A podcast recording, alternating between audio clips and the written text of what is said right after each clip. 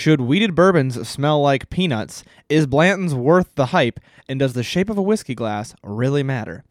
What's up, guys? For those of you listening, my name is Chris, and I am the host of the Whiskey Noobs podcast. And those are just a few of the questions that we will be answering in today's frequently asked question episode. This is the episode where you guys submit questions to me on my Instagram page at whiskey underscore noobs every Wednesday when I post the question sticker to my page. So I will post a question sticker on my story. All you got to do is tap and submit a question. I save up those questions, and once a month I answer them for you. So today we have quite a few, and I do not want to delay any longer. So let's get to it right after our mystery whiskey review. So I am going to be drinking a whiskey, not telling you what it is, but I will give you some flavor notes, and you can try to guess what it is. So, as I often do with a mystery whiskey review, I am going to leave out some of the flavors that I know for sure I mentioned in that episode to just not make it super easy on you. So, this one does have a very grassy, earthy note to it. Um, it's got some good earthy flavor, and it's also backed up by some nice sweetness and some pretty strong spiciness as well. And I know that's pretty vague, but I'll get a little bit more specific at the end of this episode. But without further ado, let's get to your guys' questions. So, question number one Is it normal for wheated bourbons to smell and taste like peanuts? I don't want to say whether it's normal or not normal as much as I think wheated bourbons do have a distinct taste to them. The wheat gives it a specific type of sweetness. And the sweetness of the wheat, usually to me, is almost like a vanilla. And that vanilla may be paired with the oaky flavors from the barrel, maybe that's giving you what you attribute to peanuts. But I don't want to say whether you're right or wrong for saying that because flavor notes can be so so subjective. A great example of this is to me Laphroaig tastes very much like the smell of leaves in the fall when they've fallen off the trees and it rains. That's really really specific, but that's what it reminds me of. And so a lot of times flavor notes especially the combination of flavor notes so the combination of what i might call uh, sweet vanilla oakiness and maybe i don't know like graham cracker or something that combination to you might be like peanuts. So i don't want to say that you're right or wrong. I will say that i don't get nuttiness super often and i do really enjoy the nutty flavors um, but i definitely think i can see why you would get peanuts from it. I'm not going to say you're right or wrong. I can say because you can't really be right or wrong. That's the beauty of this. Uh, I can say whatever I want for flavor notes and not be wrong because everybody does have a different experience. That is why I always do my reviews on the show uh, when it's a real review episode. I do my own thoughts, my own notes, my own crazy things that I think I'm smelling, like leaves in the fall or peanuts. And then I say what the distillery says you should taste. That way you're getting both sides of it. So you're getting what the distiller thought, this is what I think this should taste like. And you're also getting what I'm saying, this is what this actually reminds me of. So that's why I do that. And um, I think it's really important to keep in mind that it can be subjective, but I can see why you would say peanuts. Moving on to the next question. Does adding water to cask strength slash barrel proof whiskeys defeat the purpose of them? So, for those of you listening, in case anybody doesn't know, cask strength or barrel proof whiskey means it is a whiskey that came out of the cask or the barrel and was put into a bottle without being watered down at all. It literally goes into the bottle at the same proof it came out of the barrel, thus being called barrel proof. And so, does adding water to them defeat the purpose of them because you're then diluting it and making it lower proof? It depends on what you think the purpose of a cask strength or barrel proof whiskey is. I want to be very careful with how I put this because for me, for the reason that I like cask strength and barrel proof whiskeys, yes, it does, but also in some cases, no, it doesn't. so I like cask strength and barrel proof because I think you get more bite and I think you get more flavor with that bite. However, adding the drop of water isn't going to just water it down. It also is going to alter the experience for you. Uh, there's a lot out there about, you know, you need water to open up your whiskey and it's going to interact with the uh, I think is how you pronounce it, that's in the whiskey going to bring some of it to the surface. I actually did an episode where we tried whiskey with and without a droplet of water, and it did seem to make a difference. Now, whether that difference is just watering it down or not is hard to say, but it will change your experience, and most importantly, it will help you to get another look at the profile of the whiskey from a different angle. I always think of looking at a whiskey or tasting a whiskey, learning the profile of a whiskey, I think of as you're kind of like looking at like a 3D sculpture and you got to look at it from all these different angles. And so the the droplet of water will give you a different angle. And then the other purpose that I would say it would serve is, and I think this kind of defeats its own purpose because cask strength is always a lot more expensive. Uh, but you do, since it's higher proof, if you're adding water to it to proof it down, you're getting more whiskey than just a fifth out of it. However, you're probably also paying more because it's cask strength. So that that purpose doesn't really make a lot of sense to me, but that could be somebody else's purpose. So, does it defeat the purpose? A lot of times for me, I will prefer not to do that because of the purpose that I prefer from my barrel proof whiskeys. But I think depending on what your idea is, what you're going for, then no, it doesn't defeat the purpose. If you're like, well, I just want to try this with water in it, or maybe I prefer the way this tastes with water in it, then absolutely go for it. Drink it however you like. Um, so that's my opinion on that. I don't like to really pick apart different ways of drinking whiskey because everybody just has a different preference. Uh, so that is what I think about adding water to a barrel proof or a cask strength whiskey. I think it would defeat, defeat the purpose for me a lot of the time, but it might serve the purpose for somebody else. The next question will sadly be a quick one. Uh, do you have any whiskey book recommendations? Unfortunately, I do not because I do not read very often. Um, I do try to read often, uh, but usually when I read, it's something very unrelated to my podcast, very unrelated to my job, very unrelated to anything like that. Um, and for example, a lot of what I read is about religion because I don't really get a lot of religion at my job or doing the podcast. I try to spread good, positive Christian vibes, but I don't obviously force my Christianity on anybody through the podcast, and I don't talk about my Christianity a lot of the podcast. So that's what I do with a lot of uh, my books. I mentioned before reading. Um, Mere Christianity by C.S. Lewis, and I actually just got the Screwtape Letters by C.S. Lewis, which I'm excited to read. But uh, I don't read often. I don't find myself having the time to read super often. Maybe I should make time for it. So, long story short, I don't have any whiskey book recommendations, but I am open to whiskey book recommendations. If anybody listening wants to shoot me a message and say, I know you don't read a lot, but I think you should read this, maybe I will. Maybe I'll give it a try because I'm trying to read a little bit more and quit the endless scrolling on TikTok and instead read because I like to think that's a little bit better for me.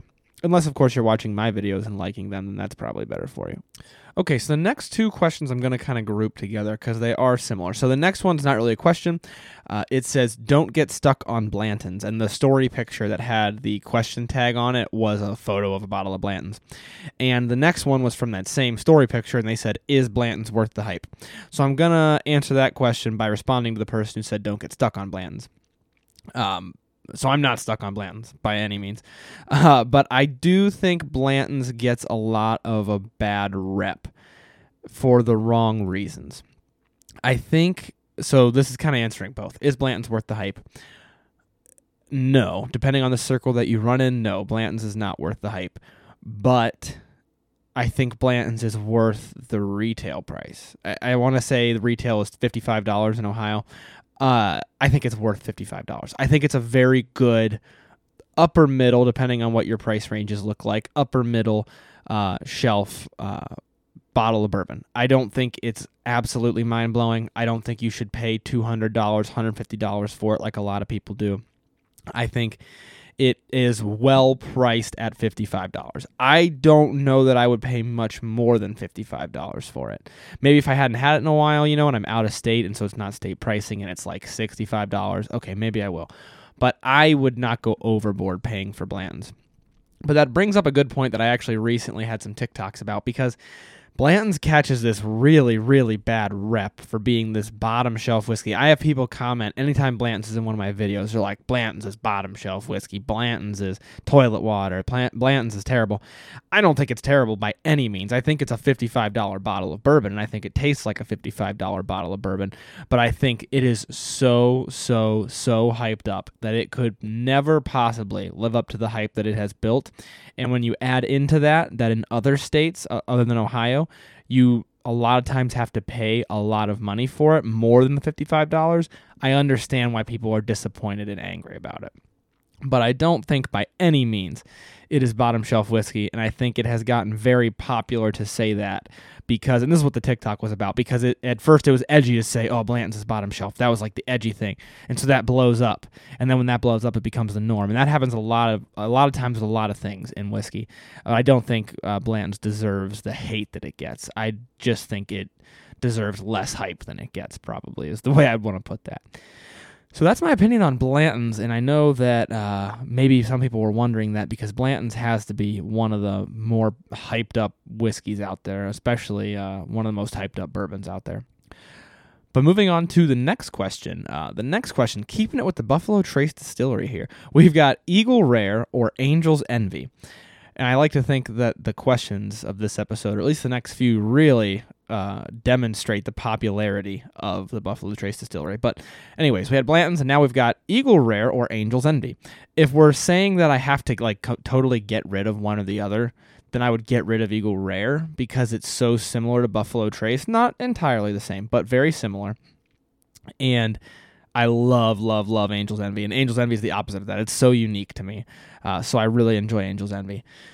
If you're saying I got to get rid of one or the other, uh, then I would get rid of Eagle Rare. But if you're saying like, oh, if there's one bottle of each in front of me, which one am I getting? I'm probably getting Angel's Envy, mainly because I drink a lot of Buffalo Trace, and Eagle Rare isn't like anything super unique to me. I don't drink, and this is just a, a, me thing. This is completely opinionated. I don't drink a lot of stuff that is like Angel's Envy, and so I love when I have a glass of Angel's Envy. I look forward to it. Uh, whereas Eagle Rare, I drink Buffalo Trace. I drink Eagle Rare, uh, so I'm just used to it. And I once again, I think Buffalo Trace is close to being as good as as Eagle Rare, and so I don't hype up Eagle Rare very much either. That's not to say it's not a good bourbon. It's really good and it's really inexpensive at retail price. It's in the 30s for sure. I don't remember what it is, but it's in the 30s.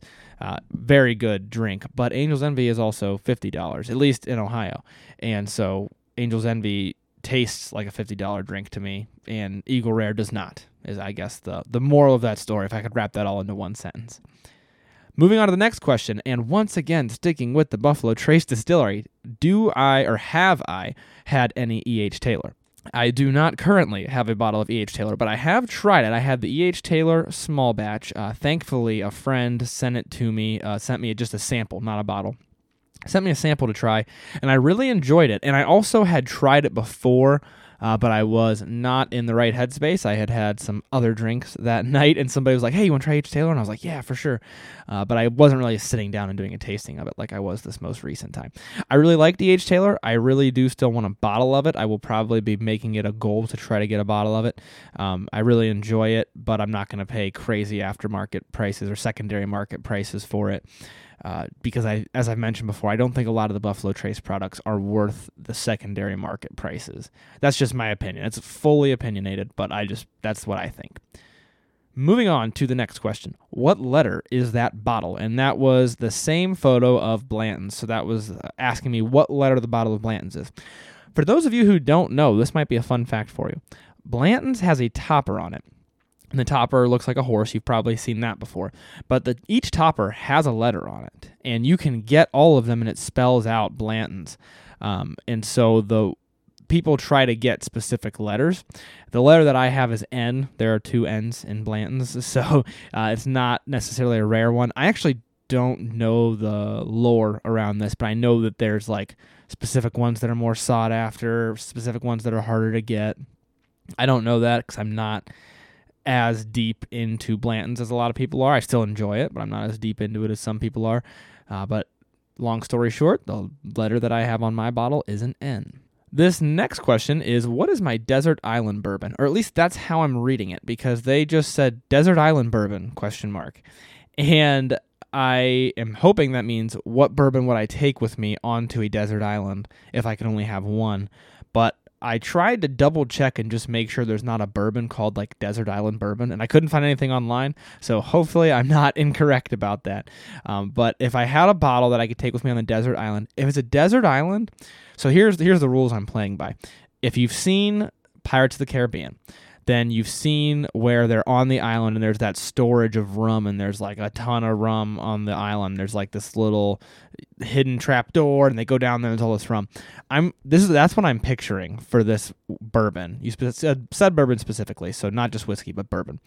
Uh, that's what I'm picturing. So, in other words, I'm not paying for the bourbon. So, it can be a very expensive bourbon.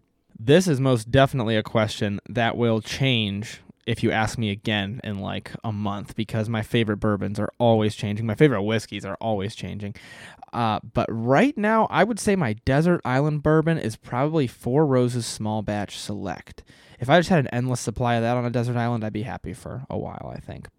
The next question I'm pretty sure I've answered, but I'll answer it again. I don't really mind. Uh, it is Do I have a proof preference? And I remember answering rather vaguely. Um, and so this person's basically asking Is there a range of proofs or alcohol by volume, percent alcohol by volume that I prefer? And I definitely answered this vaguely before. I'll answer it vaguely again, although maybe I will uh, be a little bit more specific. I like a proof that is still tastes a little bit hot to me, still has a little bit of burn. Uh, and 80 proof doesn't really do that anymore. And I want to be really, really clear that I still like a lot of 80 proof whiskeys. I still like a lot of higher proof whiskeys than what I'm about to say. But I think for me, the sweet spot is right between like 100 and 115. I know I didn't get this specific last time, but I really like like bottled in bond bourbons uh, at 100 proof exactly. I really like those. Um, anything between that 100 and 115 range is, is good. I also, like I said, there's always outliers. So I love a lot of 90 proof stuff. Buffalo Trace is 90 proof. I want to say Angel's Envy is even less than 90 proof. I don't have my glasses on, so I can't read it from here. It's over on my shelf, but I can't read it. But I do like higher proof stuff. I do like um, Elijah Craig Barrel Proof. I love Barrell Seagrass. Those are both up near 120, if I'm not mistaken. So it's really hard for me to say a range but I'm just going to say, well, I love bottled in bond at 100 proof. I love stuff in that 100 to 115 range. And I love a couple, there's always a couple examples below that and above that. So I'm just going to say 100 to 115. That could change tomorrow if you ask me again, because that's just what I'm thinking right now. But it's a really good range, and I don't think there's any specific range that is the best range. I think every proof range has its merits. Uh, 80 proof. I don't have to think about it. I don't have to worry about it drying out my tongue. I don't. I can eat it with a meal and it's not going to dry out my tongue. 120 proof, full flavor. Uh, it's totally gonna probably take up my whole palate. It's gonna fill my whole mouth with flavor. It's gonna bite a little bit. It's gonna remind me that it's a whiskey. So, absolutely, there are merits to all different proof ranges. Uh, but I'll say 100 to 115 just to give you an actual answer this time. Moving on to the next question. This was commented on a uh, story that had the question, you know, comment tag. And the story photo was a Yellowstone barrel pick that I have. So it's a barrel pick of Yellowstone bourbon. Uh, if you aren't familiar with it, I'll probably post a photo of it at a different time. But it's a relatively common bourbon, and Ohio did barrel picks of it recently. So I was able to get my hands on a bottle. But this person said, I saw this yesterday, referring to the Yellowstone barrel pick. How is it? And a different person actually also asked, I have a bottle of that, but I haven't tried it yet. How is it? So the thing you got to be careful with is if you got the same Ohio barrel picks that I did, um, I got one barrel pick. So I have one specific barrel. Let me grab it and I'll actually read to you what barrel I have. So this is a bottle from a specific barrel. There are no other barrels that are going to be exactly like it, and so my bottle is going to be a little bit different from yours if you don't have this barrel. Uh, but my barrel number is seven seven zero zero zero five seven, um, and that is the 115 proof pick from the most recent Ohio Yellowstone barrel picks. At least the most recent that I'm aware of. That probably was about two months ago that I got that. And to answer you, how was it? I absolutely loved it. Um, I thought the 115, once again, loved that proof range. It had just enough punch to it, had great flavor behind it. It actually is making me want to have a glass of it now. So I might after the podcast. Uh, but it is an excellent barrel pick. I was really happy. You never know if it's going to be a good barrel pick or a bad one. A lot of times they're good, especially the one upside to Ohio not having normal store picks is it's not just anybody picking out these barrels. A lot of times they'll have like actual uh, whiskey connoisseurs or whatever you want to call them, uh, picking out these barrels. And so it was a great barrel pick, is I guess what I'm trying to say. I was very happy with it. Once again, that is the the barrel from that most recent batch, which was probably May of 2022. It is the barrel that ended in five seven. Is the one that I have. Really enjoyed it. Uh, really enjoying it so far. Barely drank any of it because I had that glass of it and I was like, I don't want to drink it down any farther yet. I, I enjoy having this because this is a great bottle, and there will never be another bottle quite exactly like it. To be clear, there are a bunch of other bottles exactly like it that were sold, but I got the last one. So unless I find magically one that has not been sold, I'll never get another bottle like it. So this next question is what do I do for work? I like this question. Thank you for asking that. Not that I don't love the whiskey questions, but this is just changing it up a little bit and learning a little bit more about me. So I'm, I'm glad to hear that you care about who I am as a person. what I do for work is I am a mechanical engineer. I do have a degree in aerospace systems engineering, technically. Aerospace systems engineering. I kind of fumbled my way through that one. Um, the word, not the degree. Although you could probably argue that I fumbled through the degree. I don't know. Uh, but I do have my degree in aerospace, um, which is the the degree itself, the classes that you take is very very similar to mechanical engineering anyways, the point is, um, a lot of my job opportunities were also mechanical engineering. I wasn't very picky, and so I decided to go with mechanical. I'm glad I did. I like what I do, and I didn't have to move away, which is one of the things I wasn't too sure about. I didn't have to move very far away. I didn't have to move out of state, and I am enjoying what I do right now. So it's uh, I'm glad that I chose this career path. To be honest with you, podcasting is not what I do for a living, as much as I would like to say that it is, because I enjoy doing this quite a bit. I enjoy doing it enough to do it after a long day of being a mechanical engineer. Uh, but I do enjoy what I do. I do enjoy the podcasting, and thank you for asking that question. So, I'm a mechanical engineer. For those of you who don't know what that is, that means I, I design things, mechanical things. So, uh, things that move. You got civil engineers that design typically things that don't move, and I hopefully am not offending anybody by saying any of this, but Civil engineers typically design things that don't move your large structures, uh, your bridges, your buildings, those sorts of things. Uh, mechanical engineer designs things that do move, which is can be a lot of things. Um, it can be vehicles, it can be you know like commercial vehicles, cars, trains. Uh, it can be just machinery. It can be the machines that design or that build certain products. It can be any type of moving thing, and that's what a mechanical engineer does.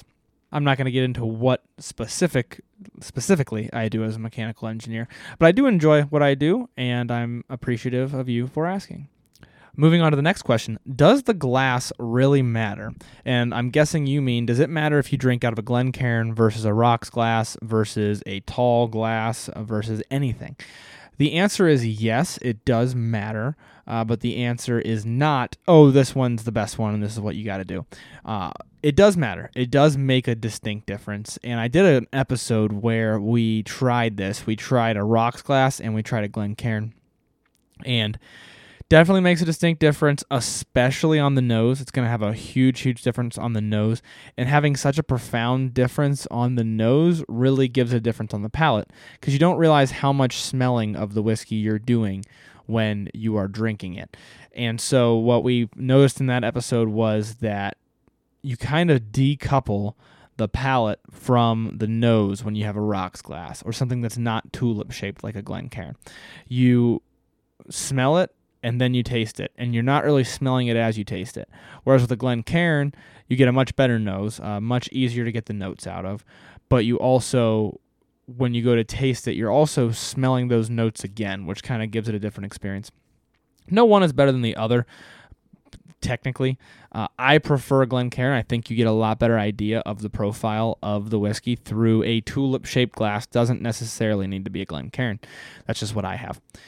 And I like that. I like how much the nose pops when you have a tulip shaped glass and all those sorts of things. But I might do a blind episode coming up with the different types of glasses to really get a side by side without the bias of the fact that I like Glencairns. The next question is Do I like or what do I think of Blade and Bow? Have I tried it yet? Yes, I have tried it. I tried a sample that a friend gave to me in a flask, um, and I have not had more of it than that. So, similar to the E.H. Taylor, I think I need to have more of it to really, really draw an opinion but I will say that I enjoyed the flask of it that I had. I thought it was very tasty. I did not sit down and do a very technical tasting of it. I drank it out of a Glencairn, but it wasn't the only thing I was doing at the time. I forget what I was doing, but I know that it wasn't just sitting down and tasting it. Uh, but I will say that I enjoyed it. I thought it tasted good, and I will probably be getting myself a bottle soon. It just recently came to Ohio, if I'm not mistaken, uh, so I will be trying to get myself a bottle of it soon. I've heard great things about it, and I'm excited to try it. That was Blade and Bow for those of you who missed the original question. The next question Will I be doing a review of Woodford Reserve or any of their various products? Uh, yeah, I actually am thinking of one of their products I'm going to be doing a review on hopefully soon. I'll, I'll add an episode for it. And I have mentioned Woodford Reserve a few times on TikTok and on Instagram. So if you haven't seen those videos, go check those out. I really like Woodford Reserve. I really think it's a well priced bourbon and in Ohio, which is I want to say $35 and elsewhere it's even cheaper and i think for less than $30 i think it's a really good bourbon. So i like woodford reserve. I don't think it's the best that i've ever had in my whole life but i also enjoy it when i have it and it's one that i don't hesitate to have on my shelf so i think it's pretty good. But i will do a full-on review of some of their products coming up. I don't think i've had any woodford reserve other than just the run-of-the-mill normal woodford reserve. So i will try some i am going to do some branching out here soon most likely. This next question, keeping with the Buffalo Trace distillery, but also breaking my heart. Have I tried any of the Buffalo Trace Antique Collection, and do I own any? So, for those of you who don't know, the Buffalo Trace Antique Collection is a collection of five different whiskeys that Buffalo Trace comes out with uh, once a year, and they're extremely difficult to get, and they're more expensive than the the rest of Buffalo Trace, and they're always typically a little bit quote unquote better, uh, aged longer, I believe stronger, if I'm not mistaken and I have never had any, and I also do not have any of it. So uh, the answer to that question, the short answer is no. I would like to own some of it, but I haven't had the good fortune of coming across any of it. And once again, I try not to pay the insane secondary market prices for any of that stuff. So I don't own any, and I don't see myself coming across it anytime soon. But if I do, you guys will certainly be one of the first to know because I will be doing reviews of it, or I'll be posting videos with it at the very least. This next person asks Angel's Envy Rye. Is it too sweet? I think so. I would not know. I haven't had Angel's Envy Rye. I plan to buy some soon. Uh, next time I see it, probably, which it's hard to come by sometimes, but not impossible to come by. Uh, but I do plan to buy it because I've been wanting to try it. Everybody loves it, apparently, except apparently this person thinks it's too sweet, but maybe that's why everybody loves it. Maybe it's extremely sweet. So I will try to get my hands on a bottle and give you my opinion of it. But I love Normal Angel's Envy. Uh, if you've been listening to this whole episode, then you know that I love Normal Angel's Envy. So I am excited to give the rye a try. And the next question just so happens to be about Angel's Envy as well. The next question is Penelope or Angel's Envy. Penelope Bourbon is an up and comer that a lot of people seem to be pretty excited about. Uh, they're a smaller distillery, and I am excited to try from them, but I can't answer this question because I haven't tried anything of theirs yet. It's not available in Ohio currently, so I, I got to try to get my hands on some of it here at some point. I'll probably get some next time I'm out of state or something like that. Um, so I can't answer that question between Penelope or Angel's Envy. I guess if you like had a glass of each right now, I would say Penelope because I've never had it before. I've never had any of their bourbons before, any anything that they produce before. So if you had any Penelope bourbon or Angel's Envy right now in front of me, I'd pick Penelope, but I can't tell you which one's better. Similar to the desert island, we've got if you had to drink one bourbon for the rest of your life, what would it be?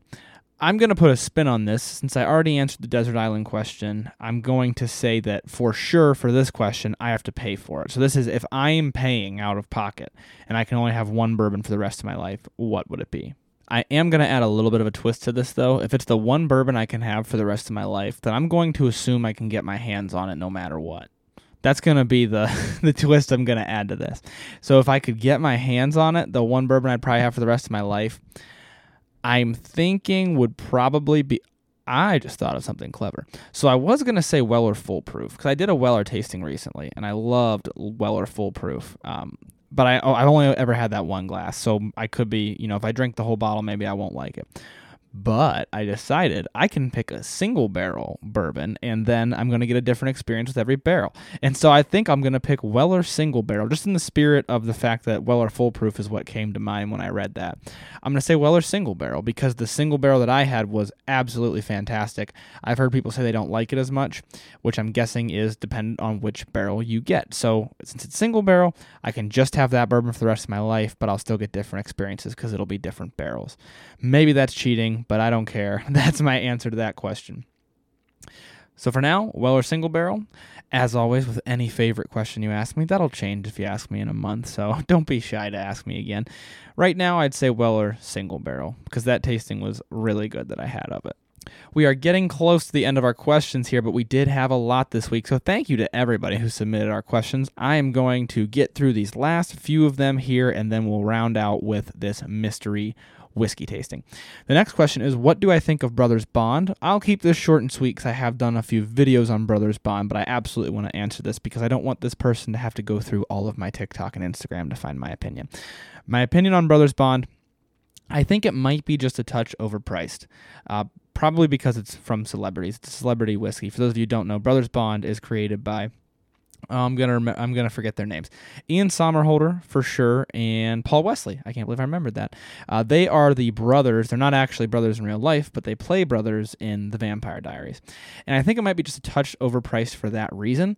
I think it is very tasty. I think for the proof, it is a little bit bitey, which I tend to find with some celebrity whiskeys.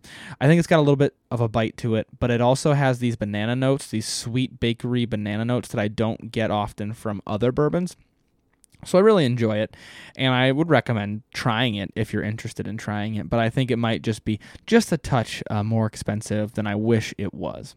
This next person asks Have I ever tried half Jack Daniels, half Tia Maria on ice? I call it a dirty couple.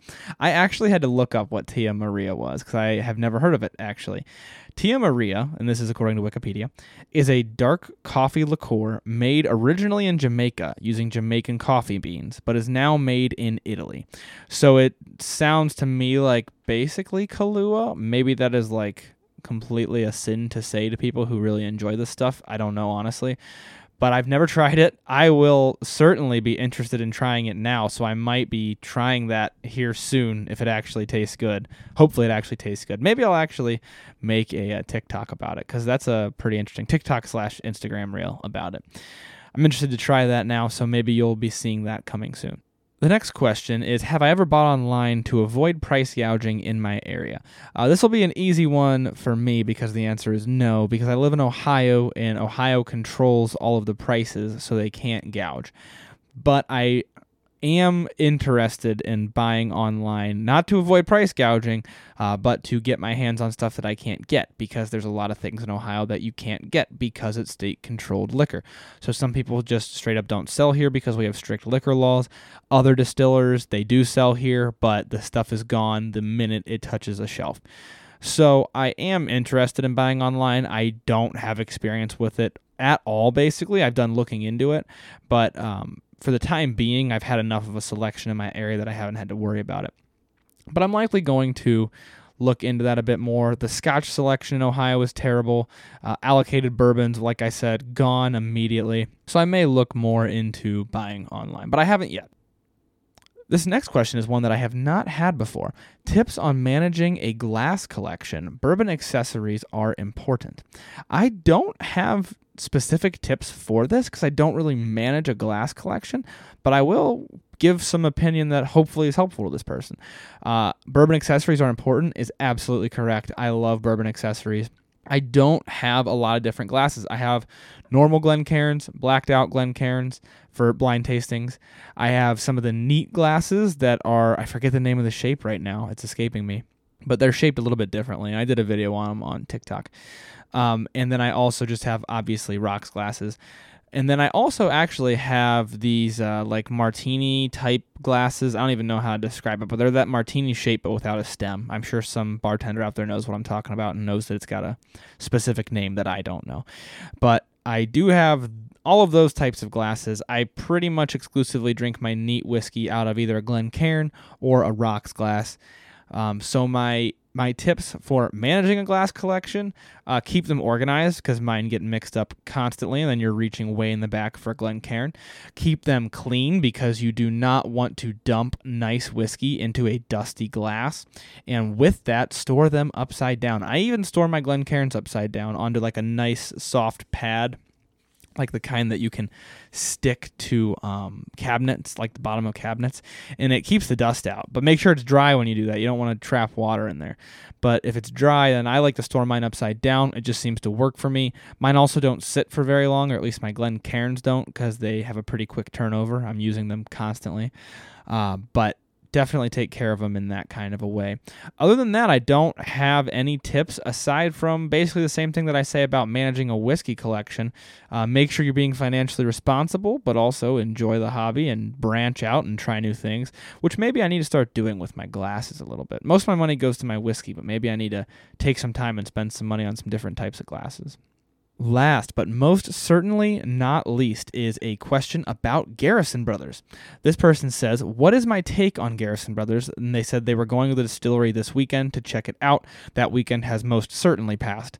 Uh, I think this was actually asked last week, so they probably went this past weekend as of the recording of this, which would be like two weekends ago as of the posting of this. Anyways, that's more information than you needed. What's important to know is Garrison Brothers is not available in Ohio. For the longest time, I wanted to try it. I wasn't able to. I got a hold of the distillery. They actually were talking back and forth with me a little bit, but they couldn't even ship me a bottle because of Ohio's liquor laws. And so, or maybe that's just what they told me. Maybe they're like, this guy's not very popular. We're not sending him anything. I don't know. but what's important to know is that I did finally get my hands on some of it when I was out of state. So I got one of the smaller bottles, uh, not an actual full fifth, but I think it's probably a half of a fifth, of just the normal Garrison Brothers Texas Straight Bourbon Whiskey. Just the run of the mill stuff. This has the uh, black wax on it, the silver star. And I tried that rather recently, actually. And really enjoyed it. I thought it had a very different taste to it. I didn't have enough to really put my finger on it. That's the only glass of it that I've had. I didn't have enough to really put my finger on it yet, on like what's different about it, really take some time and pull apart all the different notes. But it just had a good sweetness to it, and it had this different note that it reminded me, and I'm not sure if I put them side by side if I would think that they were similar, but it reminded me of Gentleman Jack a little bit. So I'm interested to try it again, but it definitely I don't want to insult Garrison Brothers, and I'm not trying to insult Gentleman Jack, but Garrison Brothers is just more expensive. That's just the fact of the matter, and I don't want to make it sound like it tastes just like Gentleman Jack. It doesn't, and it seemed more complex, but it just had this note that kind of reminded me of it.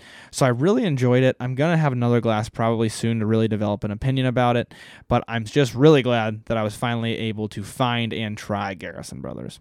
Now, that is all of the questions that we had for this episode. We had quite a few today, so thank you so much to everybody who submitted your questions. I love answering these questions. As always, you can submit those at, on my Instagram at whiskey underscore noobs for those of you who missed that in the beginning of the episode. But without further ado, I'm going to finish out this episode with this mystery review. All right, so I'm slowly going to get more specific with this. Um, as I mentioned earlier, it has good sweetness followed by some good spiciness. I think I mentioned that it has solid earthy notes to it, very earthy type flavor.